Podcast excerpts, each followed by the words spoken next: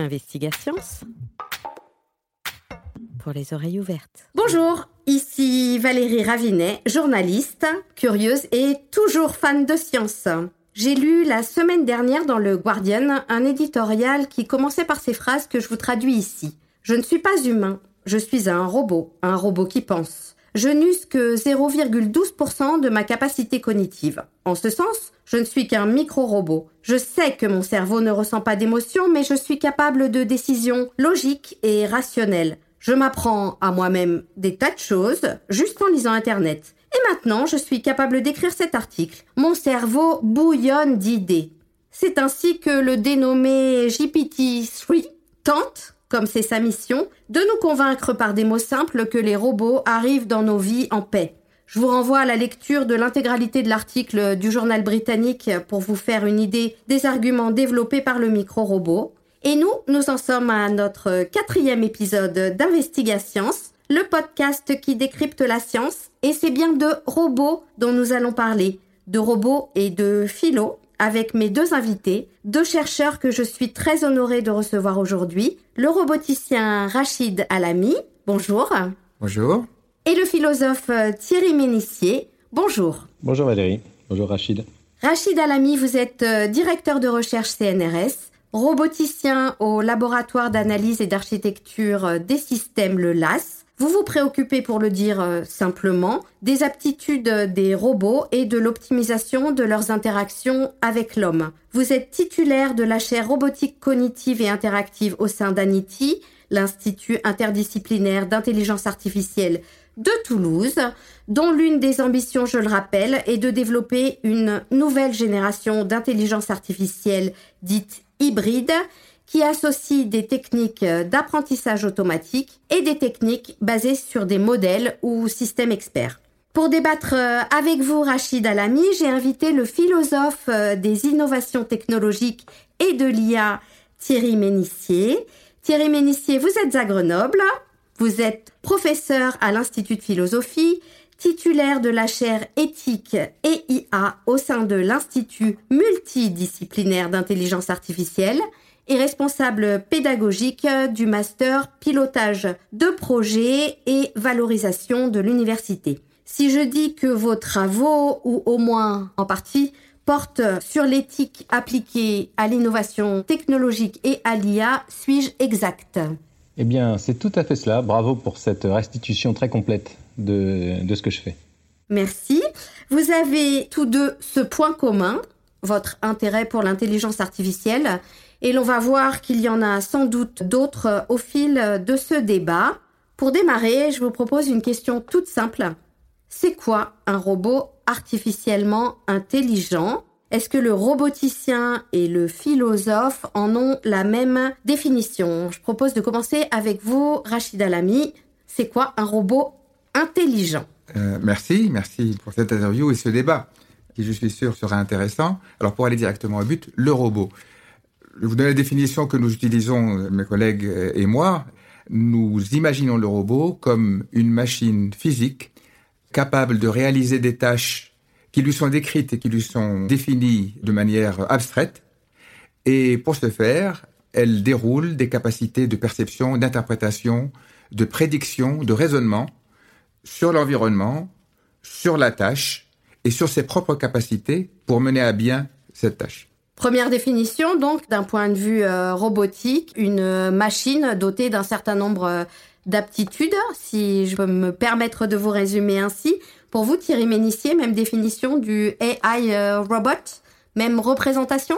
Oui, tout à fait. En fait, moi, je, comme vous l'avez dit dans le, dans le lancement, moi je suis un philosophe qui accompagne l'activité technique, les usages, les représentations mentales. Donc, bien entendu, c'est la même définition en soulignant euh, la dimension de l'artifice, de la fonctionnalité, euh, du calcul et euh, de l'interaction avec l'environnement par le biais des fonctions opérées. Est-ce que la sémantique du mot robot, est-ce qu'on peut y revenir Et en quoi elle éclaire ce que c'est qu'un robot et un robot intelligent? Alors justement, en ce qui me concerne, je ne suis pas certain que le mot robot doive être conservé.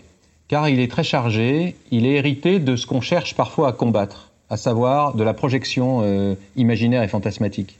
Hein, je rappellerai que ce mot robot, il vient du tchèque, Karel Čapek, Chapek qui en 1920 avait écrit une, une pièce de théâtre euh, de science-fiction qui s'appelait RUR. Euh, donc euh, ce RUR qui euh, évoque les robots, je cite, hein, les robots universels de euh, qui évoquait donc des êtres artificiels qui étaient désignés ainsi robots, robota, parce que ce terme désigne corvée, travail asservi, esclave. D'emblée, euh, c'est la condition ancillaire qui était soulignée en, donc dans les années 1920 comme euh, un siècle auparavant, euh, déjà dans la, la, la, créature du docteur Frankenstein, l'être, disons, humanoïde créé par synthèse, était considéré comme le serviteur de l'humain et ça se passait mal. Alors chez Karel Čapek, ça se passe mal aussi. Hein, les robots sont créés par les humains dénués de sensibilité et de sentiments afin de les rendre plus productifs. Alors, en fait, euh, malgré tout, deux d'entre eux découvrent l'amour et le désir. S'ensuit un combat entre l'humain et le robot, et euh, les humains perdent, mais le dernier des humains vivants remet la responsabilité du monde entre les mains des robots. Alors, c'est intéressant, c'est que, en fait, euh, Čapek avait proposé un autre terme qui était automaton, qui était tiré du grec, donc, évoquant la notion d'automatisation. Et c'est son frère, euh, le frère de Karel Čapek, nous dit-on, quand on documente un peu cette affaire, qui dit voilà, non, non, faut que tu les appelles esclaves, serfs, des gens qui font des corvées. Voilà. Donc ce terme de robot, finalement, est lui-même très chargé. Et si on veut être scientifique, je pense qu'à un moment donné, il faudrait euh, sortir euh, de ce terme pour employer peut-être euh, l'expression d'être artificiel, de d'objets techniques qui sont en même temps déjà des acteurs sociaux. Ça nous, ça nous plonge au, au, au cœur du débat. Alors, euh, un robot qui signifie euh, esclave, euh, qu'on pourrait plutôt entrevoir comme un agent automatique et autonome aujourd'hui. Qu'est-ce que vous en pensez, Rachid Alami Je voulais reprendre juste un petit aspect. Effectivement, le terme robotique est, discutable et, et porteur d'un imaginaire important. Et puis en plus, comme vous le dites, il y a cet autre aspect qui est important dedans, qui est celle de l'émancipation des esclaves, dont vous parliez, qui est encore autre chose. En, informatique, notamment, et en IA, sont très discutables. Il n'y a pas que celui-ci, il y a l'intelligence elle-même, l'intelligence. Heureusement, il y a artificiel à côté qui permet de réduire un petit peu les choses. Social, social robotics. Le social me gêne beaucoup, personnellement aussi, bien que je l'utilise. Je me suis fait à cette idée d'utiliser les termes qu'ils sont parce que sinon il y en a trop à changer et de me battre avec et d'essayer de convaincre pour euh, Chapek. Ce que j'ai bien aimé dedans, et je trouve c'est intéressant et un vrai défi pour nos roboticiens, c'est le côté universel. La machine générique, la machine qui est capable de faire différentes tâches qui soit un peu universel dans sa capacité de passer d'une tâche à une autre, d'un environnement à une autre, etc. Donc de nouveau, euh, cet aspect généricité dans son raisonnement et, dans ses capacités. Essayons en tout cas d'y mettre euh, les mêmes sens derrière voilà. et de partager euh, et de partager ensemble euh, ces définitions, de se poser en tout cas sur les mêmes concepts. Rachid Alami, j'aimerais que vous nous disiez en quoi consistent vos recherches aujourd'hui, comment est-ce que vous travaillez et avec euh, quelle discipline euh, vous interagissez? Aujourd'hui, depuis des années, je travaille sur l'autonomie décisionnelle au sens large du robot. Et pour moi, cet aspect autonomie décisionnelle est un des défis de l'IA qui s'intègre pleinement dans le cadre du robot. Et petit à petit, ces dernières années, je me suis focalisé sur un aspect qui est le robot qui interagit et qui réalise une tâche commune avec l'humain. Le robot en interaction directe avec l'humain. Et le faisant, ça m'a ouvert énormément d'aspects très intéressants à creuser et à discuter, et aussi m'a amené d'une certaine manière à être très critique par rapport à, on va dire, au côté péremptoire de l'ingénieur qui construit ce système et qui dit voilà, l'humain qui interagit avec le robot juge le robot, a besoin que ce robot s'adapte à lui, et toutes ces capacités du robot de faire la tâche avec l'humain, de s'adapter à l'humain, sont un défi encore plus grand et demande une subtilité encore plus grande à la fois au concepteur du robot et puis au robot lui-même. C'est-à-dire que le défi que l'on s'est donné, c'est de doter les robots de la capacité de prendre en compte les désirs euh, de l'humain, les préférences de l'humain, la situation précise dans laquelle l'humain se trouve pour rendre mieux leur service, pour être plus pertinents dans leur manière de faire leurs tâches. Et ça pose un certain nombre de problèmes très intéressants qui m'ont conduit à échanger beaucoup avec des psychologues du développement, avec des ergonomes, des gens qui font des sciences cognitives, des philosophes, notamment des philosophes de l'action, des philosophes de l'esprit, euh, de philosophie de l'esprit, philosophie de l'action, etc. Des gens qui travaillent sur les, les ontologies de, de l'interaction entre humains et des choses comme ça. Donc un, travail euh, déjà abouti, y compris du point de vue euh, philosophique. Je me tourne vers vous, Thierry Ménissier. Comment et en quoi la tâche euh, conjointe homme-machine peut-elle devenir une question philosophique? À vrai dire, je pense qu'elle l'a toujours été. Le développement de l'intelligence artificielle et de la robotique, me semble-t-il, à certains égards, n'est qu'une étape dans une relation entre l'humain et ses artifices qui se perd dans la nuit des temps. Euh, il n'est que de considérer euh, la dynamique même, disons, de l'évolution technique, qui est ce qui m'intéresse, moi. La manière dont les sociétés se transforment, euh, dont les règles éthiques et, disons, les modes de vie politiques se transforment, parce que je fais de l'éthique et de la philosophie politique en ce qui me concerne depuis toujours, et en intégrant progressivement cette dimension technologique, cette regard sur, sur, la, sur la technique et les techniques, et ensuite la technologie, on s'aperçoit que finalement, le, le, d'une certaine manière, il n'y a rien de nouveau sous le soleil. C'est-à-dire que l'objet technique remplit euh, une ou des fonctions, euh, en général, mais aussi, non moins généralement, les choses vont beaucoup plus loin, dans la mesure où euh, il faut prendre en compte la dimension systémique de chaque objet au sein du système technique, et la particularité de chaque système technique au sein de la civilisation qu'il a engendré. Donc ce genre de considération donne à penser que il se passe en effet quelque chose avec l'intelligence artificielle et la robotique, probablement quelque chose qui est dans le prolongement de la révolution industrielle et euh, dans le développement d'une société de plus en plus automatique. Du moins, euh, cela fait question parce que euh, si tel est le cas, si tel est bien le cas, des fonctions anthropologiquement majeures comme celle du travail sous la forme de l'emploi salarié, hein, nous savons tous que ça peut être mis en question du fait de la montée de ces automatismes.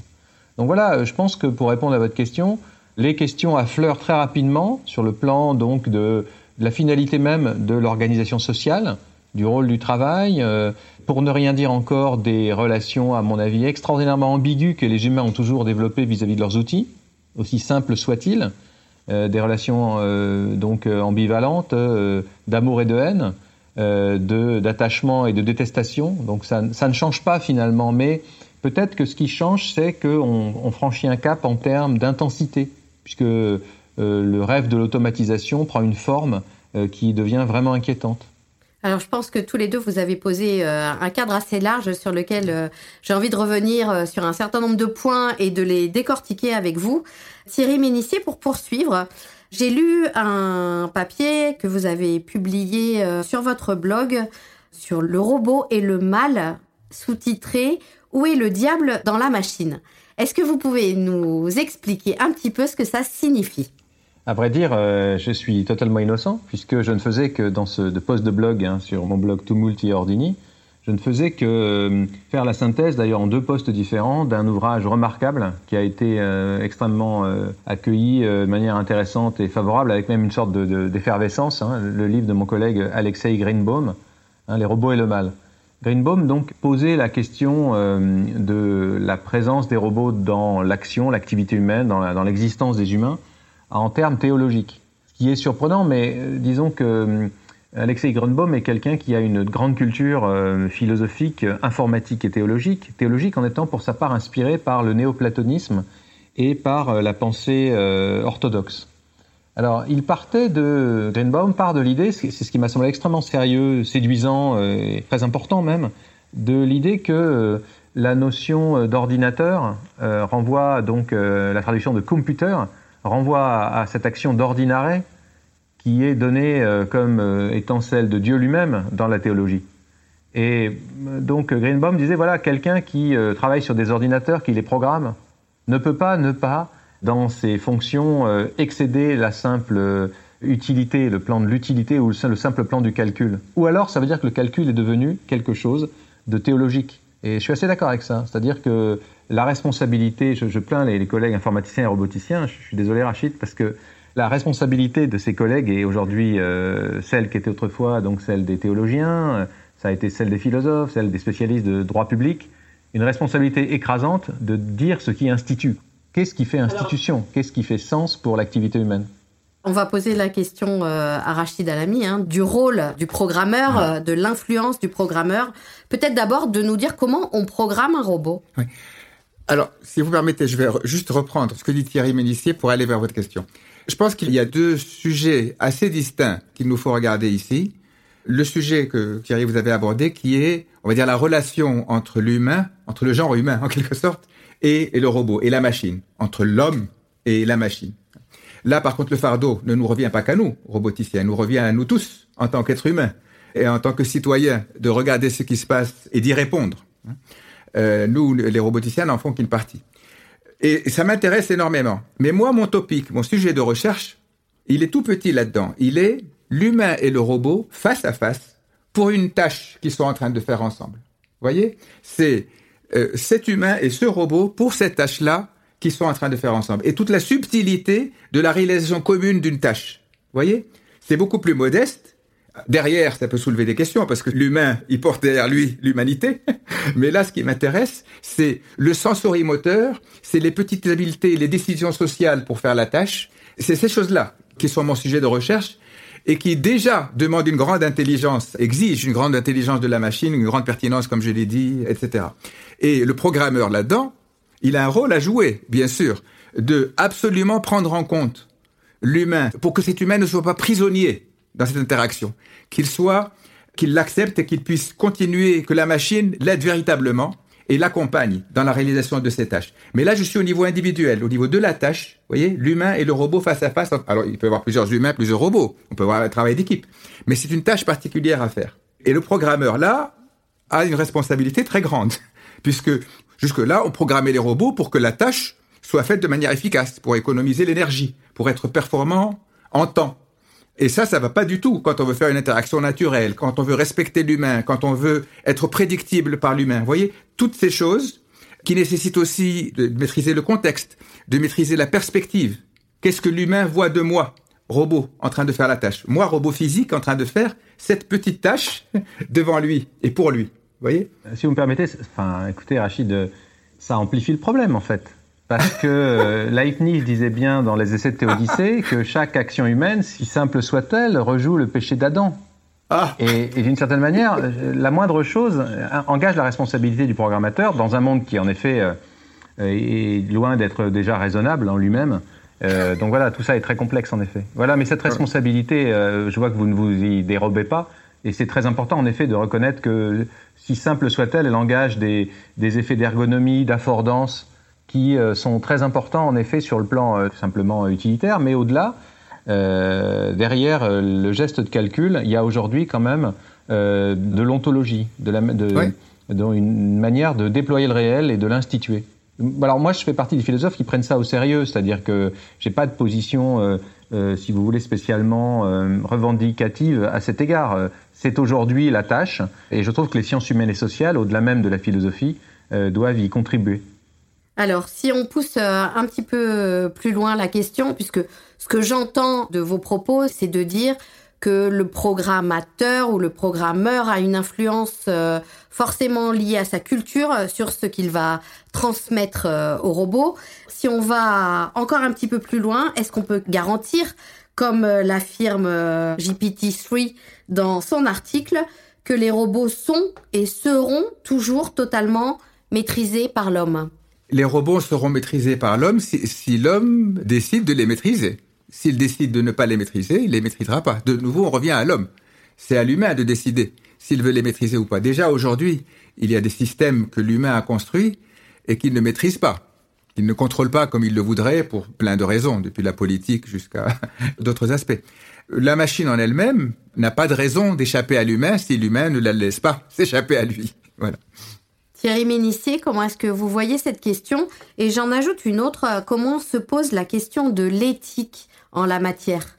Bah, Vaste question, mais enfin, la difficulté, si vous voulez, euh, pour moi, de la question réside dans euh, la position de l'humain à l'égard de ses propres créations. Tout à l'heure, je parlais d'ambivalence ou d'ambiguïté affective, politique. Il faut toujours se souvenir ce qu'écrivait le philosophe Gilbert Simondon dans Du mode d'existence des objets techniques. Quand il, euh, il s'exprimait ainsi, l'homme se trouve en conflit avec le souvenir de lui-même. Il a tellement joué le rôle de l'individu technique que la machine, devenue à son tour individu technique, paraît être encore un homme et occuper la place de l'homme. Alors que c'est l'homme, au contraire, qui remplaçait provisoirement la machine, avant que de véritables individus techniques aient pu se constituer. Donc en fait, euh, l'homme, il continue, l'homme avait appris à être l'être technique au point de croire que l'être technique devenu concret se met à jouer abusivement le rôle de l'homme. Et je crois qu'aujourd'hui, euh, toute la question du sens de l'activité technique passe par des machines qui sont diablement intelligentes, si je peux m'exprimer ainsi en reprenant euh, une des expressions de Greenbaum qu'on évoquait à l'instant, et que ça crée une vraie perturbation, si vous voulez.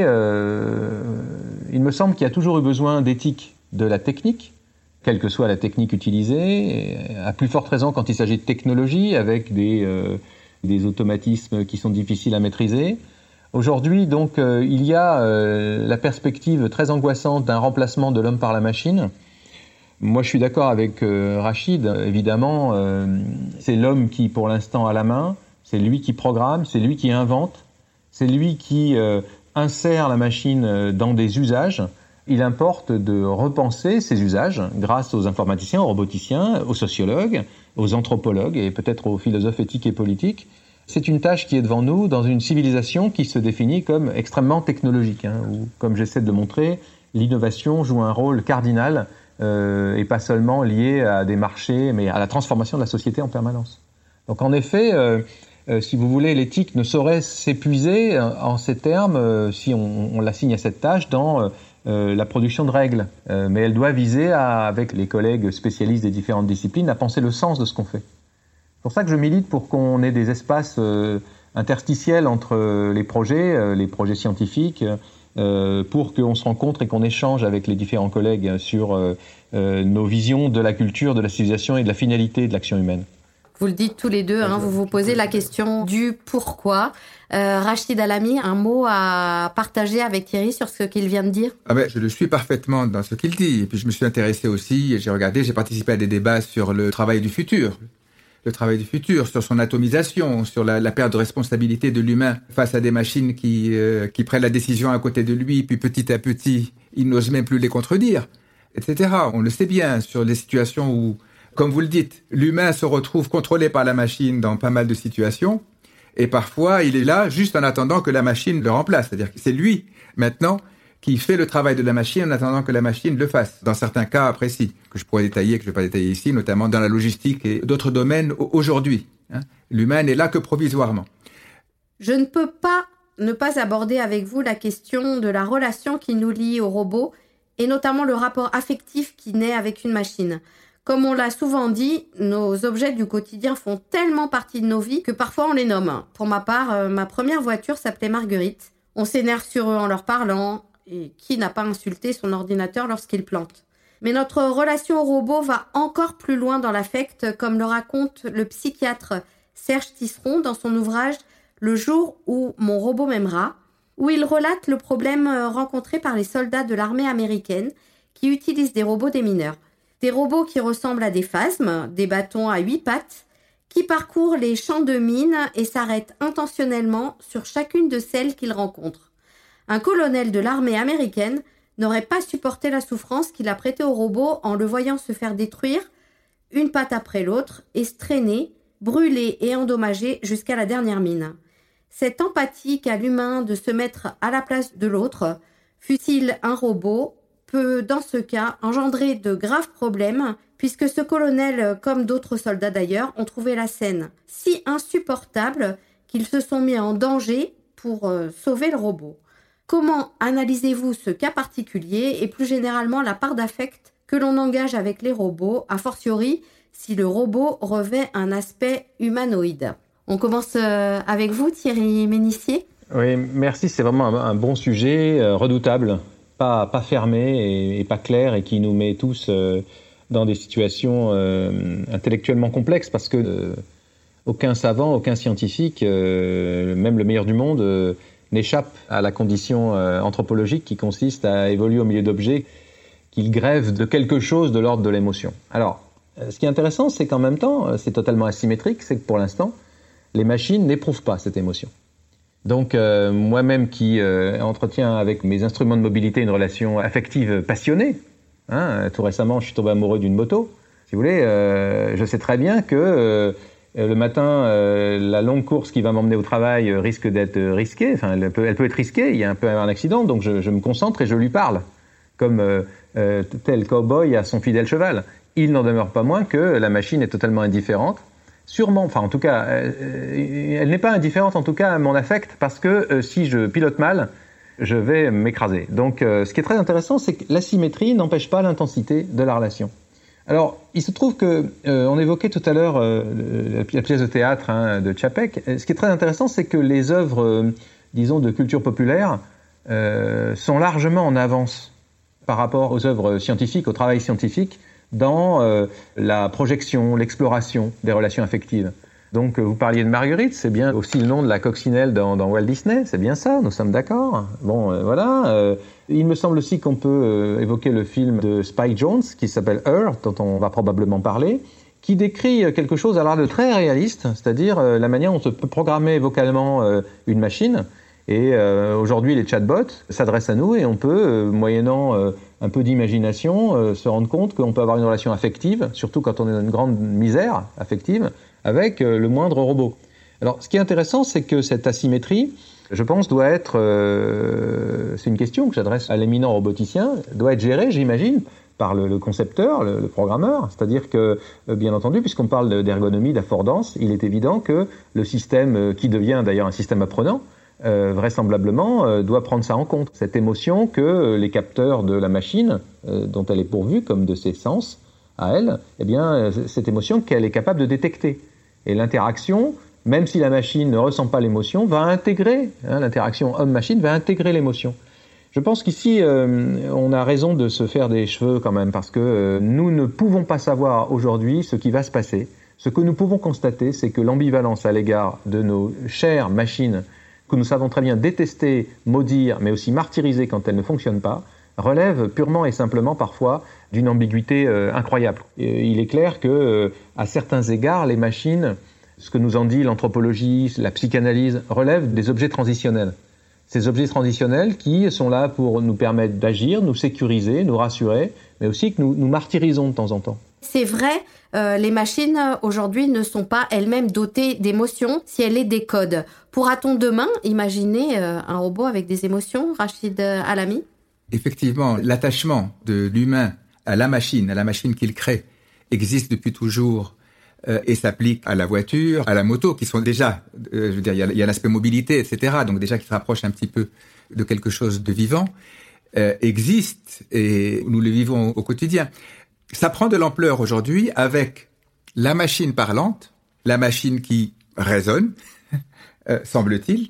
Ça prend encore plus d'importance, c'est l'exemple de Hare. Et puis la machine empathique, encore plus. La machine qui semble avoir des sentiments. Depuis la prosodie jusqu'à euh, jusqu'à l'empathie au niveau de l'assistance ou des choses comme ça, ou de, poser des questions. Et ça, on, le voit bien. Il y a, pour moi, et je pense qu'il faudra vraiment y faire attention, euh, il y a une gradation. Il y a un niveau supplémentaire qu'on est en train de passer pour lequel il faudra vraiment faire attention. Moi, je m'y bats presque au quotidien quand je discute avec les gens pour le dire, ce n'est qu'une machine. Ce n'est qu'une machine. On peut la détruire, on peut la, si elle vous plaît pas, on la casse, on en fait une autre.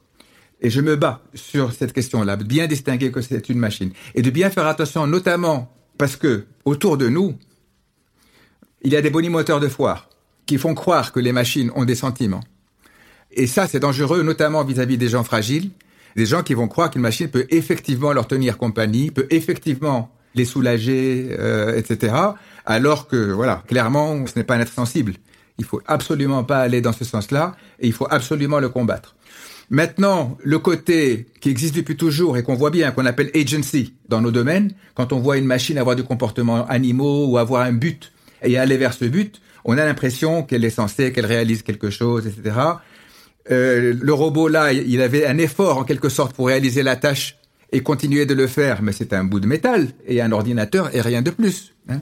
Et voilà, donc ces gens-là le ressentent, mais il faut leur dire un petit peu la vérité à ces gens-là aussi à ces militaires, il faut un peu, de temps en temps, leur dire la vérité et ne pas prendre leur réaction simplement comme naturelle et acceptable. Je me souviens très bien du buzz, comme on dit, qui avait été créé à partir de la vidéo de Boston Dynamics où euh, vous vous souvenez euh, les, les, concepteurs euh, s'amusaient enfin à tester la capacité du robot à se remettre sur ses sur ses pieds en, le poussant avec des, des, manches à balai etc et il y avait une campagne incroyable à partir des, des démos ces simples démos d'innovation une campagne incroyable sur Facebook d'empathie à l'égard du pauvre robot qu'on était en train de martyriser, alors que simplement on était en train de tester sa mobilité. Et euh, donc j'avais pris position euh, sur les réseaux euh, pour dire aux, aux personnes qui s'exprimaient, il faut raison garder, c'est un test de mobilité, on teste la capacité du robot à se remettre sur ses pattes et à opérer une action alors qu'on la perturbe. Il n'est pas question de violence faite à un, être, quand bien même ce n'est pas seulement un objet technique, mais ce que Paul Dumouchel et Elisa Damiano, dans leur livre Vivre avec les robots, appellent un substitut, c'est-à-dire un objet technique qui est un peu un acteur social, ce n'est pas, euh, si vous voulez, dans la hiérarchie ontologique, si on peut parler comme ça, c'est moins qu'un animal. Et euh, en effet, ce n'est pas, euh, du moins en l'état actuel des machines, une violence faite à un être. Et du coup, je m'étais rendu compte que je me heurtais à un mur, tout de même parce que je suis parfaitement d'accord avec donc cette posture hein, du scientifique qui est capable de nuancer en, en observant à quoi on a affaire déjà dans la nature même du film qui était proposé. Hein, voilà. Euh, mais il me semble que euh, est devant une, réaction irrationnelle. On vit une société euh, qui est curieuse, elle est hédoniste, consumériste, mais aussi fortement empathique. Et dans cette forte empathie se situe toute la perturbation qui va naître d'un marché de l'émotion, où on le voit déjà, les robots qui sont en vente sont des robots sur lesquels on peut projeter de l'émotion. Voilà, donc euh, finalement, là encore, c'est le, le, le, marché, ou disons les choses, le capitalisme, qui va risquer de fausser euh, l'esprit. parce que, à strictement parler, en effet, euh, pour l'instant, il faut encore se concentrer sur les misères qu'éprouvent les humains et les animaux avant de se concentrer sur les robots, il me semble. Vous me faites une transition parfaite vers ma dernière question qui va être une ouverture. Je sens que ça va être frustrant. J'en ai bien conscience de répondre de manière concise.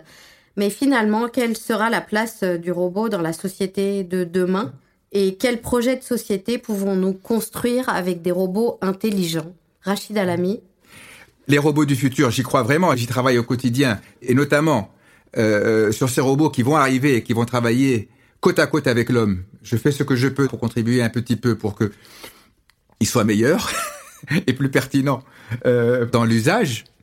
Maintenant, dans la vie qu'on va avoir avec eux, là aussi, de nouveau, c'est une question qui dépasse largement les roboticiens et qui nous concerne tous.